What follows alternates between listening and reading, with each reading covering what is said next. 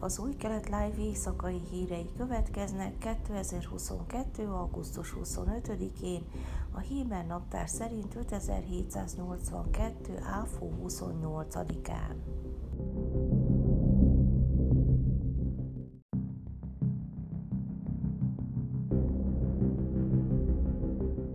A szociális ügyekkel foglalkozó minisztérium adatai szerint az orosz invázió óta Izraelben menekült ukránok fele elhagyta az országot. Az Izraelben menedéket kereső mintegy 29 ezer ukrán állampolgár közül körülbelül 14 ezer más országokba költözött. A háború elől menekülő további mintegy 4200 kapott állampolgárságot a visszatérés törvénye értelmében. Az adatok a minisztérium által az ukrán menekültek segítésére létrehozott sürgősségi adminisztrációtól származnak, a közös elosztó bizottsággal és a Magen David Adummal együttműködve. Az adatok szerint 12.788 ukrán igényel humanitárius segítségnyújtást, beleértve a mentálhigiénés szolgáltatásokat, az élelmiszervásárláshoz nyújtott segélyt, az orvosi kezelést és az oktatási rendszerben való elhelyezést. Az ukrán menekültek többsége olyan városokban él, ahol nagyszámú az oroszul beszélő lakosság, így módon Bátyában van a legtöbb menekült 616, melyet Haifa, Askelon, Petah Tikva, Asdod és Netanya követ. A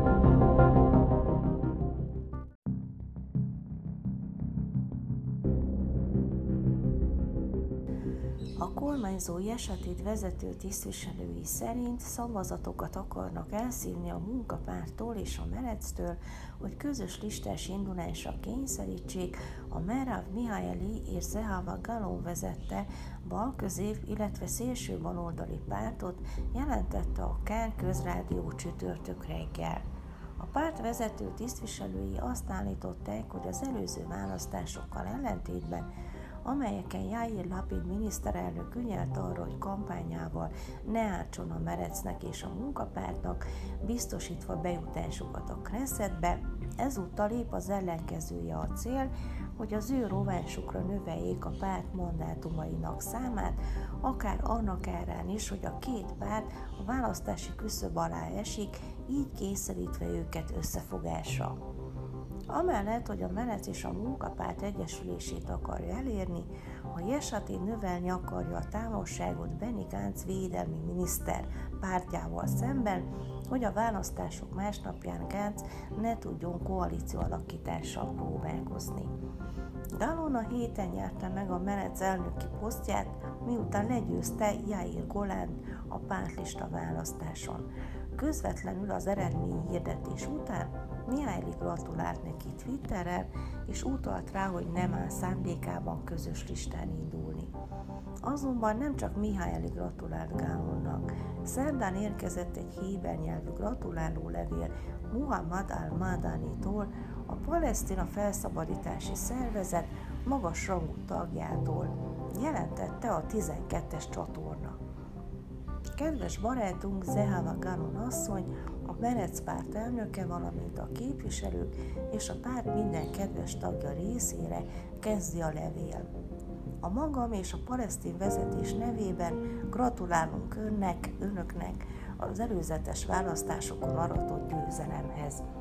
Nem kétséges, hogy Gálon asszony ki fogja jelölni pártjának alapvonalait, és újra érezti pártját képviselői segítségével.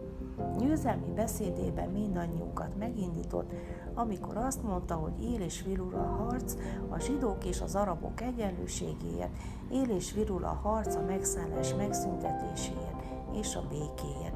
Ez jelzi a Melecpárt platformjának komoly és bátor irányelveit, erőt és sok szerencsét kívánunk, zárja sorait Madani.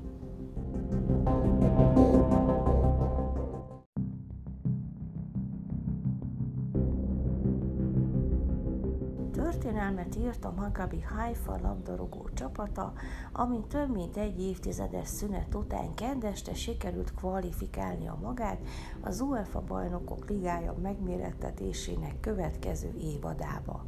A győzelem azt jelenti, hogy a Maccabi a Liga 31 élvonalbeli klubcsapatával együtt az európai labdarúgó idén legrangosabb versenyén fog megmérkőzni. A Haifa az első izraeli csapat, amely háromszor is bejutott a bajnokok ligájába. Először 2002-ben mutatkozott be, majd 2009-ben megismételte a bravúrt. A Maccabi Tel Aviv kétszer jutott be, 2004-ben először, majd 2015-ben. A Hapoel Tel Aviv 2010-ben egyetlen alkalommal kvalifikálta magát. A keddi végső győzelmet a Red Star Belgrád elleni visszavágó jelentette, a Haifa a szerb Milan Pakfok 90. percben szerzett öngójával szerezte meg a győzelmet. A 2-2-s döntetlenre állítva be a végeredményt, ami összesítésben 5-4-es fölényt jelentett az izraeli csapat számára, miután a Maccabi hazai pályán korábban 3-2-re megnyerte az első mérkőzést.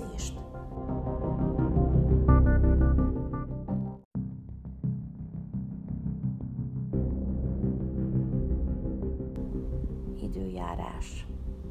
Pénteken napos idő várható. Jeruzsálemben és Tel Avivban 32, Hajfán 28, Eiláton 41, míg Ásdodban 31 fokra lehet számítani. A sámát bejövetele Jeruzsálemben 18 óra 35, Tel Avivban 18 óra 55. Heti szakasz Reé. Részlet. Lásd, én teszek ma elétek áldást és átkot.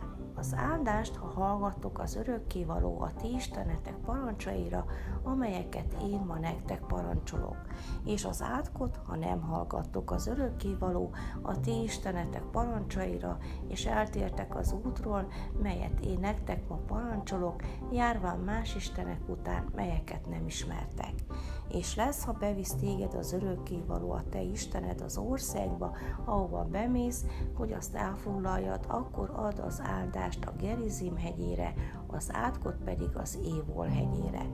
Nem, de azok a Jordánon túl vannak a napnyugat felé vezető út mögött, a Kánoáni országában, aki a síkságon lakik, Gilgállal szemben, Móre tölgyei mellett, mert ti átvonultok a Jordánon, hogy bemenjetek elfoglalni az országot, melyet az örökkévaló a ti istenetek nektek ad, ha elfoglaljátok és laktok benne.